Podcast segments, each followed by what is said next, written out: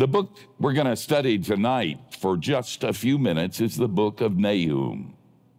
And you're going to hear, listen to me, you're going to hear the best sermon you have ever heard on Nahum. You know why? Because you've never heard a sermon on Nahum. I was, I was, my staff, they were saying to me day before yesterday, what are you gonna, what are you gonna talk about? And I said, Nahum. And one of my staff members said, Nahu? and not a single one of them had ever heard a sermon on Nahum. Now I've preached on it, but only one time, and that was, that was during an Old Testament survey. But I don't know of any book more relevant for our time than the book of Nahum. You've heard me say before that if you've never stood before God and been loved, you're worshiping an idol. I mean, really loved, not just loved, but liked. A God who knows there isn't a party unless you're there. If you've never stood before God and sensed that, then you're worshiping an idol. And also, if you've never stood before God and been absolutely confused about everything, with no answers to any questions, no theology that works anymore, and everything is sticking out of the suitcase, you're worshiping an idol. God is big, He's bigger than we can think. And so you should be confused. One of my dear friends and I walked over here this evening and said, she was telling me some stuff about her life, and she said, Where was God? I don't understand. And I thought, Well, young lady, welcome to the club. I don't understand either. In fact, the older I get, the less I understand about God, and the more I love Him. You something else, and I've said this before. If you've never stood before God and been scared spitless, you're worshiping an idol. God is big, and He's holy, and He's awesome. God is big, and when you mix your works and your goodness and what you can do trying to please God, the only thing you do is bring God's holiness down to your level as you raise yourself up. I'll tell you, I don't know anybody who's arrogant who understands the holiness of God. I don't know anybody who tells God, Are you going to say to me, Well done, good and faithful servant, who really understands the holiness of God? I don't know anybody who brags about their goodness or who thinks they're pleasing God, who knows about the scary, awesome, gigantic God we worship, who is holy, holy, holy to the third degree. And the danger for us, those of us who get grace profoundly and deeply and live on it and know that God isn't angry, the danger for us is that we'll have a squishy God the danger for us in our talk about love, the fact that he likes us, which is very true, that it is finished, that Jesus thinks we're something else, and he does. When we mix that in and don't see the flip side of it, we get into trouble. And Nahum is the flip side of that. It is a God who is very, very scary. The interesting thing about this book, and the reason it's so apt for our time, is that Nahum isn't talking mostly about God's people. He's talking about the people who hate God's people. It's only three chapters, and if you can't find it in your Bible, welcome to the club. Go to the end of the Old Testament, count five books back, and you'll land right in Nahum.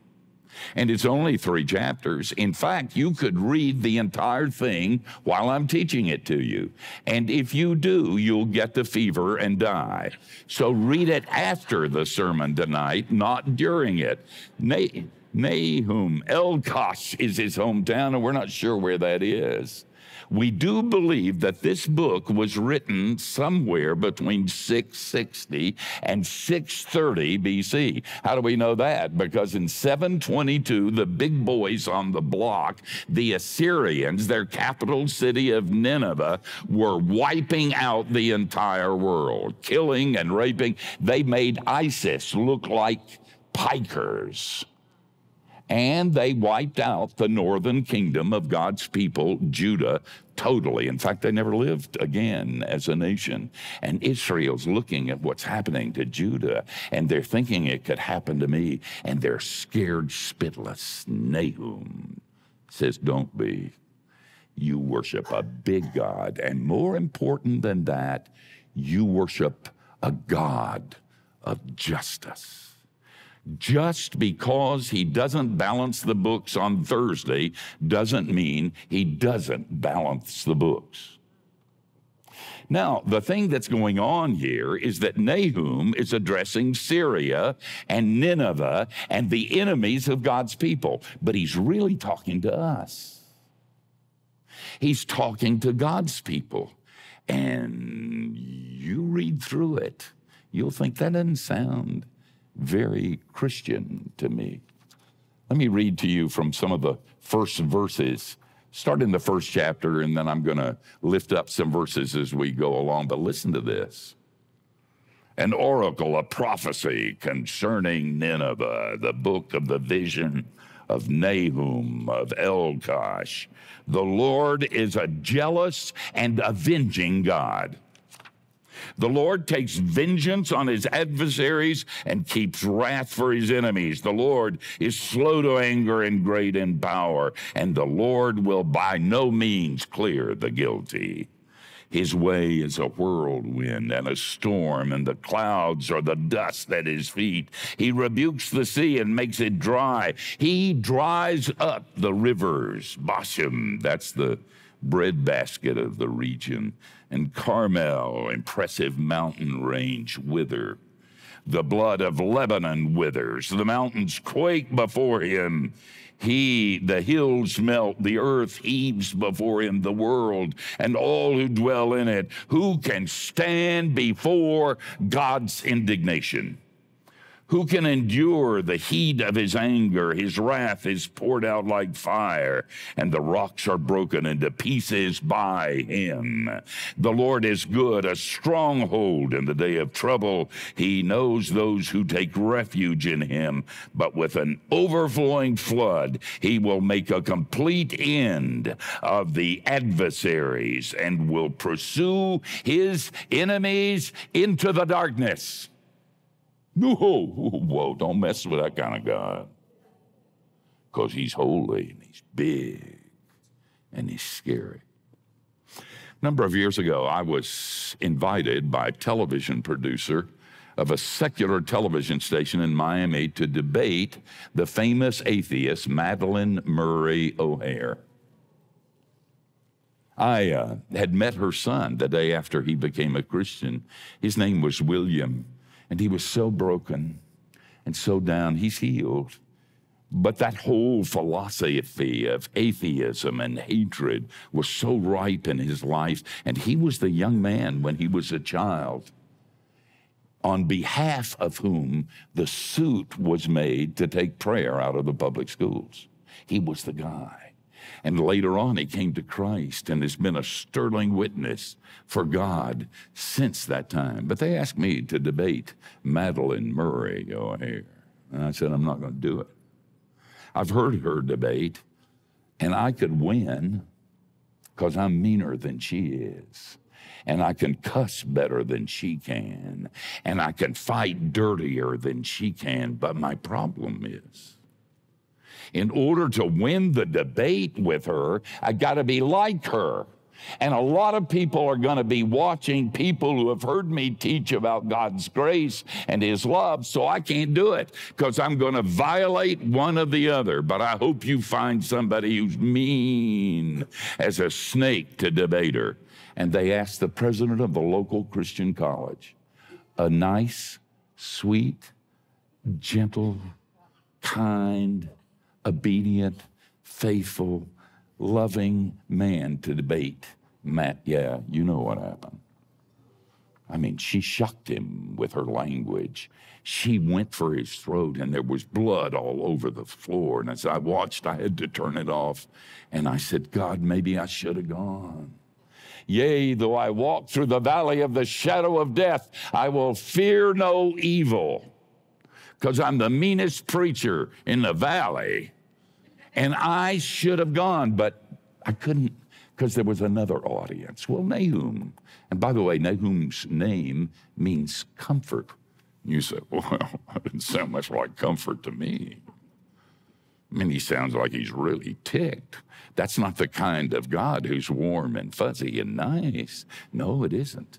But Nahum's name is named properly because the essence of where we are is resting in the faith that there is a God of justice and that the books will be balanced.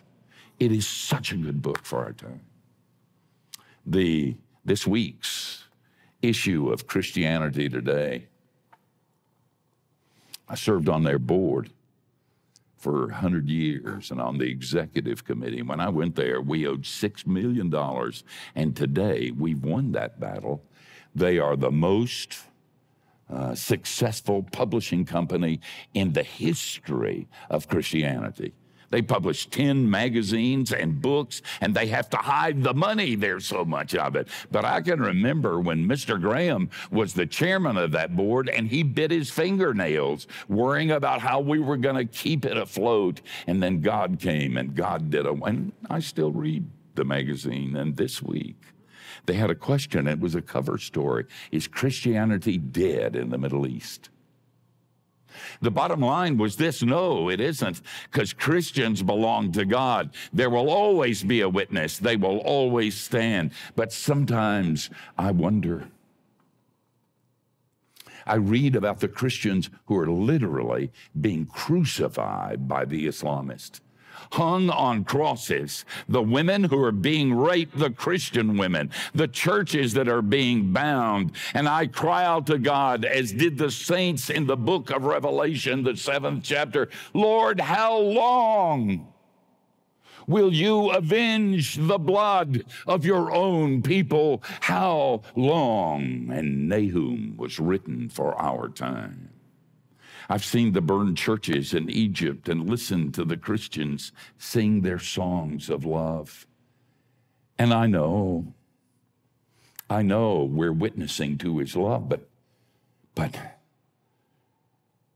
but where's the justice? Where's, and then in America, things have changed, if you haven't noticed. Uh, I have a friend at Perimeter Church in Atlanta and he wrote a book on uh, rules for those of us who have lost the battle. We still act like we've won it. We haven't. I mean, they've given the village idiots the microphones, and they're saying really dumb things. Good is portrayed as evil, and evil is good, and love and hate get mixed up, and it's directed to us. I've never seen it like this before. I've never seen so much anger directed at Christians.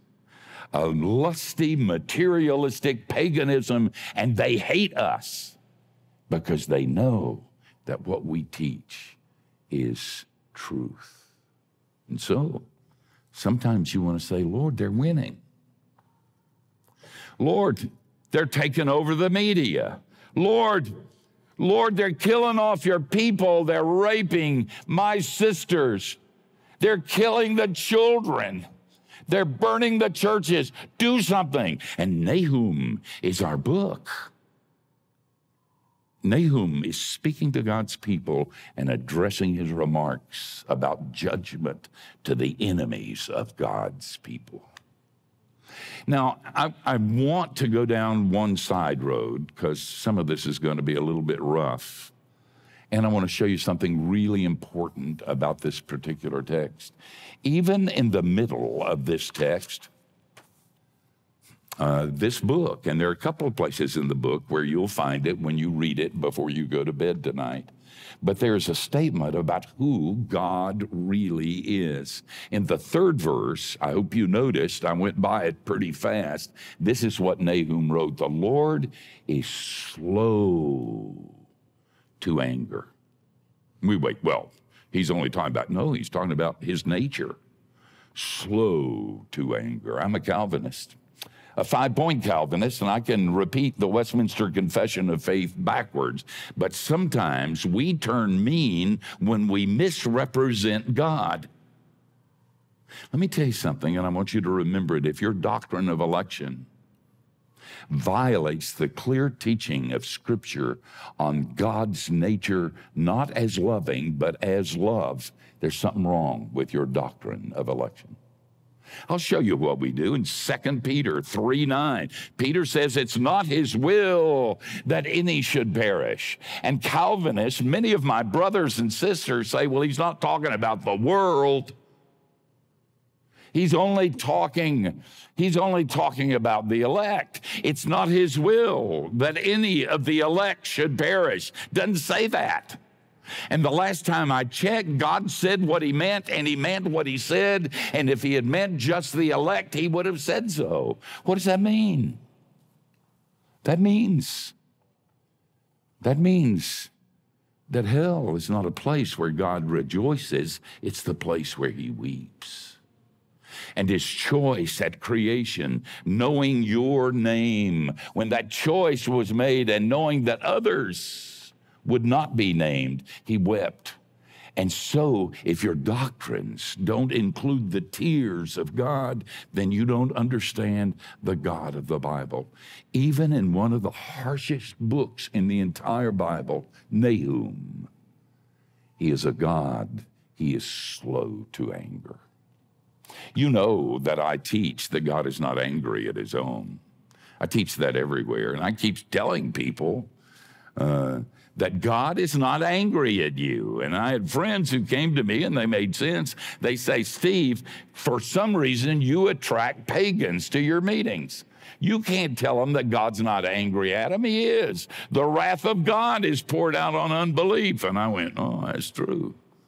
And so, uh, and so I would say, if you're a believer, God is not angry at you and he never will be again. If you're not a believer, he's mad as spit at you. And you ought to be afraid, very afraid. And I was praying one night after a conference, and God said, Steve, quit misrepresenting me.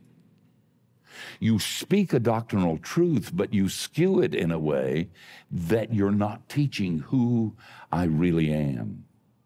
Augustine said, The love of God secured the cross. The cross did not secure the love of God. Could I say that again? Because it's profound.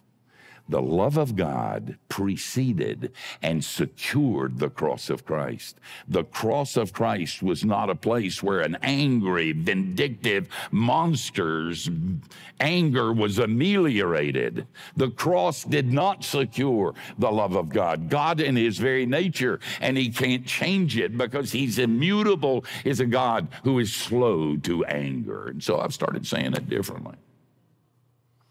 I say to people, if you're a Christian, he ain't angry at you. And he'll never be angry again, ever, because it's finished.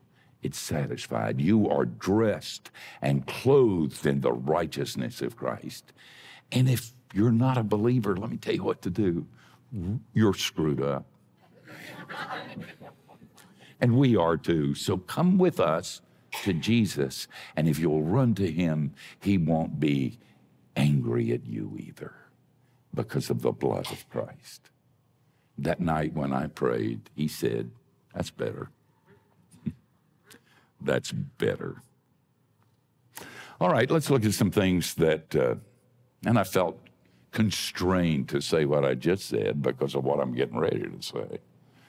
Uh, as you read through Nahum, you see a very, very dangerous and vindictive God. And you wonder, Nahum, if your name is comfort, where does the comfort come from? All you're doing is scaring us to death. Uh, we're accused sometimes of cheap grace. It's a lie. It's not true. In fact, if it isn't free, nobody can afford it. We're accused of being antinomian, to being grace people. Let me tell you, be proud of that. But when they say you're squishy grace, you say, no way, because I know what the book of Nahum really teaches. And I'm going to show you tonight. Listen, if we could somehow really believe that we're forgiven, you say, Well, you don't know what. Yeah, I do. You don't fool me. Even that, that we're really forgiven. If we really knew that his story was our story, that we died in Christ. My pastor last Sunday, I can't believe I'm doing this. My pastor last Sunday talked about a man who had a cat and the cat died and he loved the cat. And he just wept and said, I can't do without my cat. I'm going to get another opinion. Maybe he's not dead. So he picked up his dead cat and took him to the veterinarian. And he said, I want you to examine my cat. Tell me, tell me whether or not he's dead.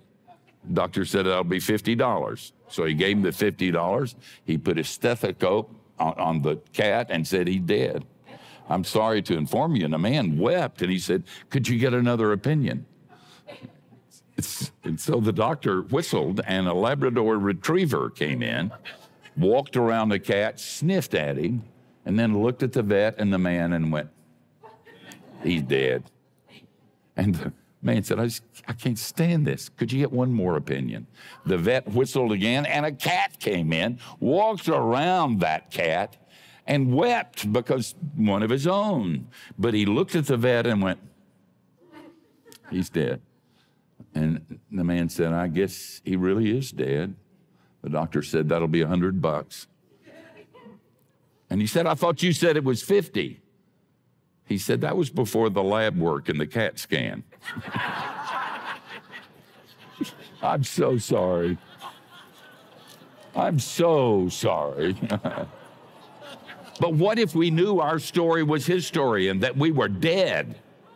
And that when he got up out of the grave, we got up out of the grave. And when he sat down at the right hand, God the Father, we sat down at the right hand of God the Father. What if we knew that we were totally loved? Without exception, without kicker, without addition, without correction, no matter what we did or where we, what if we really believed that? I tell you what would happen. Two things would happen. The first thing is we would party. I'm the most inhibited person you ever met. I can't party. One of the ladies in the office was asking me about me and, I, and how my day has gone. I said, boring. And I'm a boring person. I live a boring life, and boring is good. But I'll tell you something if I really believed that I was totally forgiven, acceptable, loved so profoundly that I could never lose it. If I knew that 100%, I would speak in tongues and then I would dance and laugh and get down and party. But there's a second thing that happens. If you really know that, you're not squishy. You become, listen to me, very, very dangerous when you don't care because you died, when you don't care because you're loved, you are given the freedom to speak truth, to speak it clearly, and some of that truth is not pleasant. I'm just thinking about my friend uh, Rusty Anderson. He's in heaven now. He was killed in an automobile accident. I used to do a skeptics forum at our church. Have I told you this? We only let atheists and agnostics come. We met in my study, and there were 15 of them, and I would answer their questions. And a third of them became Christians, and the rest quit laughing. Uh, Rusty said, I want to come to one of those. I said, You can't. Now, Rusty was a graduate of Westminster Seminary, and he was a stockbroker. He never wanted to be a pastor. He just wanted to know more than his pastor knew. So he went to seminary, got a graduate degree, and then made a lot of money as a stockbroker. And I said, No, you can't come. He said, I promise I'll be quiet. I said, you, you haven't done this, you don't understand the ministry, and you won't be able to remain silent. And he said, Yes, I will. I said, All right, but you're out of there the first thing you say. He sat behind my desk and I sat down in the circle with all the atheists and agnostics. And the first night, Rusty didn't utter a word. And when it was over, I said, I didn't believe you could do it. I love you, man. You did good tonight. Maybe I'll let you say something as we go on into this. Next time, and listen to me, just so you know, unbelievers say stupid things, and stupid's forever. I mean, they really do. I mean, we have this idea they read books and they've pondered these issues and they've got a grasp. So we don't say anything to them because we're afraid of them. Don't be afraid of them. I mean, the hardest thing about that entire ministry was to keep from saying to somebody who thought he or she had uttered some kind of wonderful, profound thought, that's the dumbest thing I've ever heard. If you had the, have you ever read a book? If you had the brains of a peanut, you wouldn't say that, but you never said that. You always said, that's interesting. But one night, I'll never forget this night. I can close my eyes. I can, I can hear the sound of Rusty's fist when he hit the desk. And he hit the desk. And everybody got quiet. And he said, I know you told me, I could, but I got to say something. You guys are going to hell. And I went, It's gone, man. It's over. The sensitivity is out the door. This ain't going to work from here on. And then he got really sad and he said, I've learned to love you. And, and I don't want that to happen. It was the most powerful evening we ever had at Skeptics Forums. Why was that? Because Rusty was free and he could speak truth. And so we speak truth too. And we speak truth. That's why we're dangerous. Kindly, with mercy and love, but it is still truth. I'll show you three things about justice, and then I'll end. The first thing about justice you need to know is that. Uh, that the necessary correlation, i.e., flip side of God's love and mercy and kindness and grace is his justice. Listen to this Nahum 1 3, whole verse. The Lord is slow to anger and great in power, and the Lord will by no means clear the guilty. Do you remember that George Burns movie, Oh God? I thought it was going to be blasphemy, and it really wasn't. It was not a bad book, a movie. I mean, there's some, you know, George Burns was Jewish, and I mean, he doesn't believe everything, but, but it was a very respectful movie and kind of a yay God movie. But you remember when, I don't know if you saw it, it was back in the 70s, but you can get it on Netflix. And, uh, and uh, a little kid asked George Burns, who's God, how come so much suffering and pain and stuff in the world? And he said, Son, because I couldn't figure out how to make a front without making a back. I couldn't figure out how to create a top without having a bottom. That's profound. The flip side of God's love is his justice. And don't ever forget it the lifting up and the honoring and the blessing of God's people ultimately means nothing more or less than the destruction of evil totally. That's justice. And so as we as we as Christians read Nahum, we're reading about a God who has a flip side, and the flip side is justice. Have you ever had your friends say, I hope God's just? And you should appropriately respond Are you a fruitcake? Are you out of your mind? You don't want God to be just. If He's just just, you're in trouble. But the other side is His love. But you can't have the love without the justice. You can't have the grace without the justice. The flip side, the necessary correlation of God's love and grace is his justice, or the love and grace, they don't mean anything because there's another thing you ought to know about justice that's taught in the book of Nahum. Uh, note also that the manifestation of God's mercy, kindness, and love is justice that is referencing a moral order. The Lord will by no means, the third verse again, will by no means clear the guilty. Guilty of what? Guilty of violating the commandments, the teaching of God that is built into the very nature of the universe. Walter Martin was a friend of mine. He wrote The Chaos of the Cults. He's a weird dude, but I liked him. He used to preach at my church a year before a lot of you were born. One time he was on the Long John Nebel show in New York, and he was on with a Jewish atheist who had said on the program that all values were relative to the culture where they were found. In other words, there is no absolute value. And Walter said that during the break, he knew philosophically, he had a PhD, he knew philosophically how to answer that, but it would take too long. It would be too obtuse, and everybody would turn it off. So when they got back, he had this brilliant idea, and he said to the Jewish atheist, Let's play a game. The atheist said, What? He said, Let's play a game. He said, Let's pretend that you are living under the Third Reich in Germany I'm a part of the Gestapo, and we have rousted you out of your bed in the middle of the night, and we have taken you to headquarters, and I have a German Luger, and I'm pointing it to your head. Now, you tell me why I shouldn't pull the trigger. And Walter said, all of a sudden it became real, because if you're Jewish, you're Jewish. Shoah and Holocaust are pretty scary things.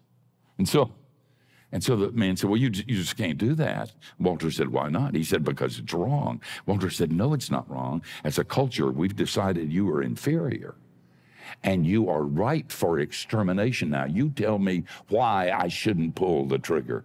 Because it's a hateful thing to do. No, it's not. It's a moral thing to do because we as a culture have decided the highest morality is to rid ourselves of your race. And pretty soon it was very clear that Walter was winning the argument. If there's no God, there's no morality. there's no morality, there's no meaning. If there's no meaning, you're a turnip and you're going back to the dust.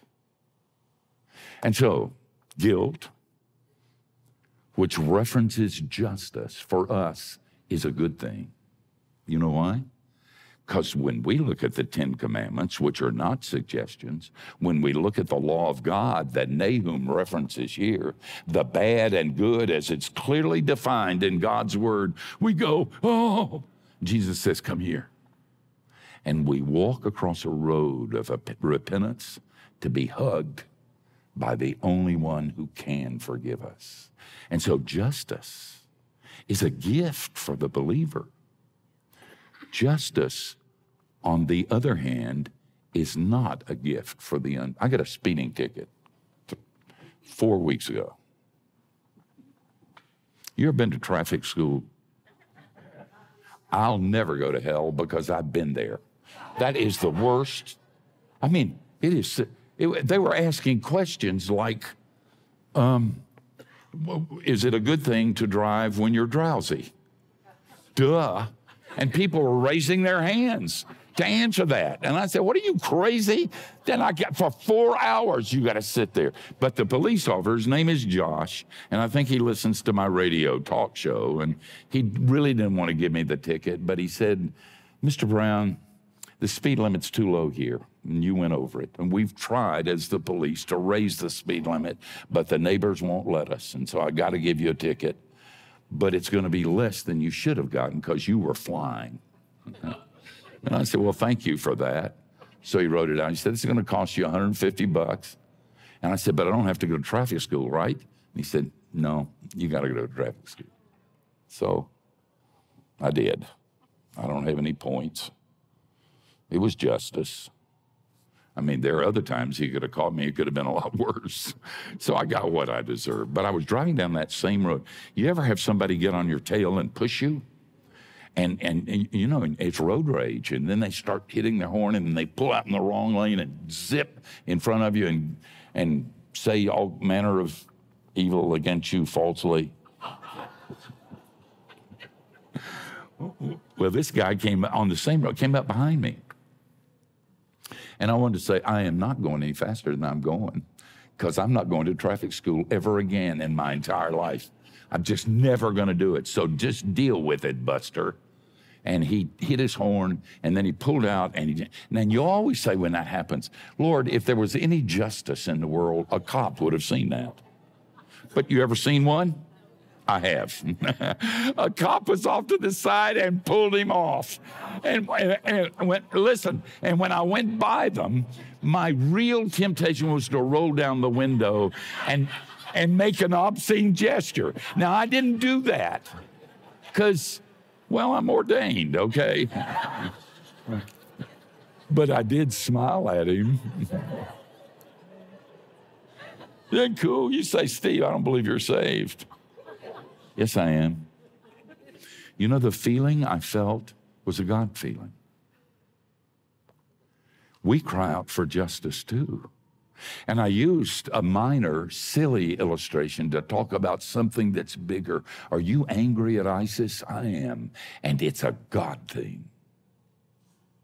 As in Revelation, I hear the blood of the martyrs crying out for justice. And I say, God, kill the that's a God thing. It's the heart of a God who, who is a just God. And someday, somewhere, sometime. And then there's one other thing, and I got to share it with you. As Nahum talks about justice, he, he not only uh, talks about how it's a manifestation of the law of God and how it's the flip side of the love of God, he also says that the love of God, his grace and his mercy for his own, is manifested in his justice. Nahum 112 Thus says the Lord, though they are at full strength and many, they will be cut down and pass away. Though I have afflicted you, I will afflict you no more. And now I will break the yoke from off you and will burst your bonds apart. It's a promise. Look at Nahum 1:15. Behold upon the mountains the feet of him who brings good news and publishes peace. And you'll find those little diamonds in Nahum as you read through it, as he looks at the Assyrians but glances at us and says, Don't forget, you're His. Don't forget. The Cove, I was at the Cove last week, the Graham Training Center. Zach, where did Zach? Over here. You were there just before I was. That's a cool, you were there. Did it snow when you were there? That's a cool place to be. And I've been going since they started it. Every year, sometimes two or three times a year. I had a professor doing a seminar with me one time, and they used to put us in the Grove Park Inn. And the professor, who will go unnamed, said, Steve, I'd give anything for a beer. I told him this at the Cove. And he said, But I can't put a beer on Billy Graham's tab. And we were sitting at dinner. I said, Put it on mine. He thinks I drink. and I don't. I'm a teetotaler. So my professor friend got a beer, put it on my tab, and the Graham people passed it just like that. They figured I'm a lot worse than I really am about alcoholic beverages. But at any rate, the Cove was uh, was really a good. They asked me one time if I would teach the Book of Esther at the Cove, and I remember whoever called me, I said, "No, you don't want me teaching the Book of Esther." Oh yeah, she's the queen she's the hero of the faith. And I said, well, she liked to screw around too. And I'm going to say that. And, and you won't like it. And all those people are going to be mad at me. Let me tell you about Esther. It's a wonderful book. The name of God is never mentioned in the book of Esther. Not once. You know how she got to be the queen? The king tried out a number of different women, and she was more sexy than the other. This is true. I didn't make this up. God said this. And so he made her the queen. And then she was, as Mordecai said, born for such a time. And you remember they were going to kill off Haman, was going to kill off all the Jews, and she intervened with the king, and Haman got his. in the end. Now, let me tell you something that you maybe don't know unless you're Jewish or really into Jewish things. There's a festival that is celebrated by Jews, and it's called Purim. What's that? It's the time when they reenact Esther. And when the bad guys get theirs, they jump up and dance and sing and laugh. And the place it is celebrated more than any other is in the place of persecution of the Jews. During the pogroms, during the Third Reich, throughout history, when they lived in ghettos, and we've done some bad things, folks, that we need to repent of. But the Jews would close the doors, put a guard on the outside so they wouldn't, and they would celebrate Purim laughing and dancing as God's justice was manifested. Hey, that was a gift that God gave his ancient people. And as Nahum talks about justice, not yet, not tomorrow. And by the way, Assyria got theirs. Babylonia wiped them out. Now, Babylonia turned out not to be that great themselves, but some good things were happening as God was working his way throughout history and he was moving in a direction when the Messiah would come and we would really understand justice. When the British Empire was at its zenith, uh, Queen Victoria celebrated her Diamond Jubilee. And they looked all over England for a poet who could write a poem on her Diamond Jubilee. And they got Kipling.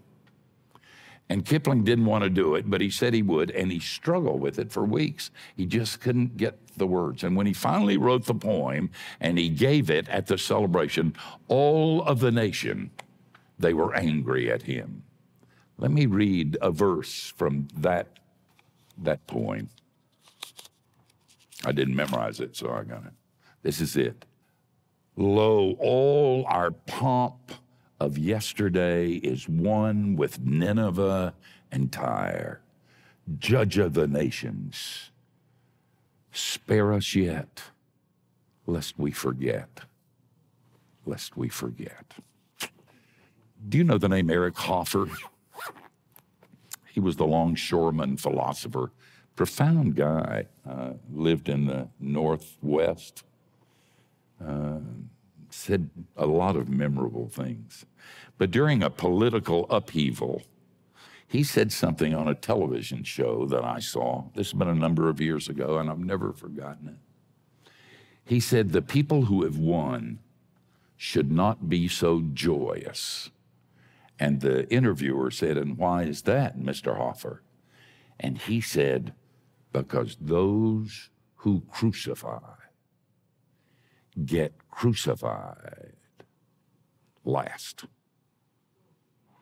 Now you know why. You think about that. Amen. Thanks for listening. And if you enjoyed this sermon, be sure to check out Steve's books, plus some exclusive and limited time offers at keylife.org slash store.